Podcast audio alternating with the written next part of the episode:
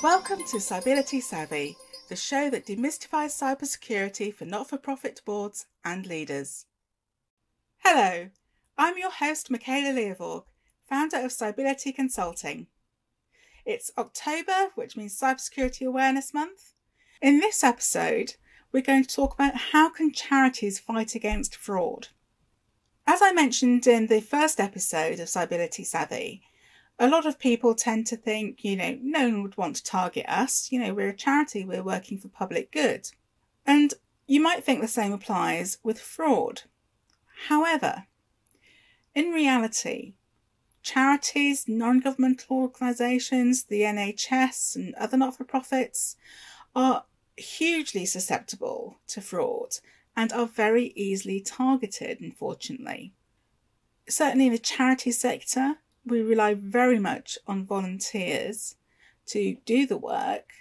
And that whole thing around people coming in deliberately to defraud charity is very difficult to guard against in terms of screening. Now, those organisations who've been providing services and supporting local communities, uh, particularly across the pandemic, have been you know, affected even more so and are very susceptible to this, unfortunately. As well as cybercrime going up through uh, the pandemic when COVID 19 hit, it's also been a wonderful opportunity for scammers in general.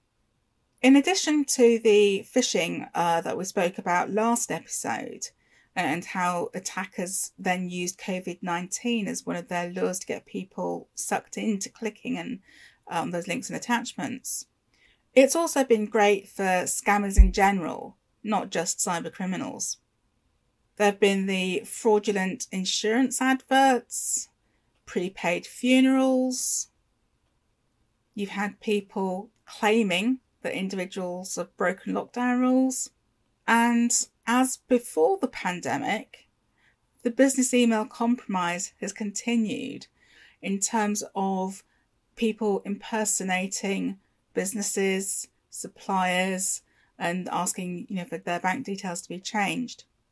There are lots of different types of frauds that you need to be concerned about when you're in an organisation. And the first port of call I direct you to is the Fraud Advisory Panel. They run the Charities Against Fraud campaign each year and have a wealth of resources, including um, a 10 minute little e learning video that you can watch and share with your staff. Um, so I'd encourage you to do that as your action this week. Now, one of the other uh, resources that they've provided along with the, the Charity Commission is an infographic about the 10 questions that trustees should ask. Now, if you have a look, you'll actually notice that you could easily substitute cybersecurity for most of these things. Like any risk, there are similar things you can do policies, training, awareness, monitoring.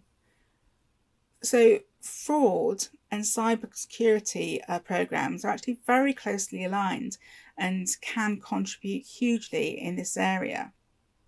If you're a trustee, I would encourage you to go and have a look through this. Now, I'd just like to uh, wrap up this week with a couple of examples of you know how I've seen this affect charities. You see people creating Facebook and other social media groups uh, purporting to be collecting on behalf of a charity, using logos in a way that they shouldn't to try and provide that legitimacy. You get people who will genuinely sign up as collectors so that they can get all the gear but then they don't actually pay up. And in practice, you know, who's got the money to chase after some of these people when it costs you an awful lot to do so for perhaps not much reward?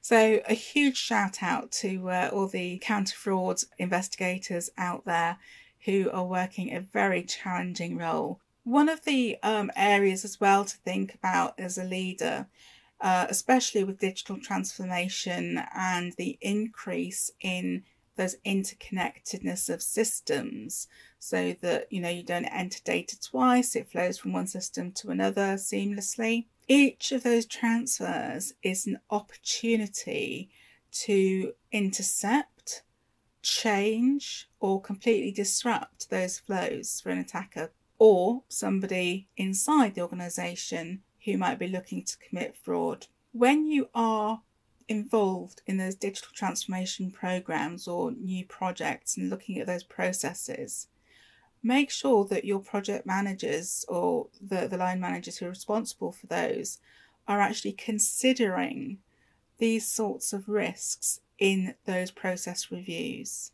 And actually, that's all about security by design and default, which will lead us nicely into next week when we'll be talking about cybersecurity first and what that means.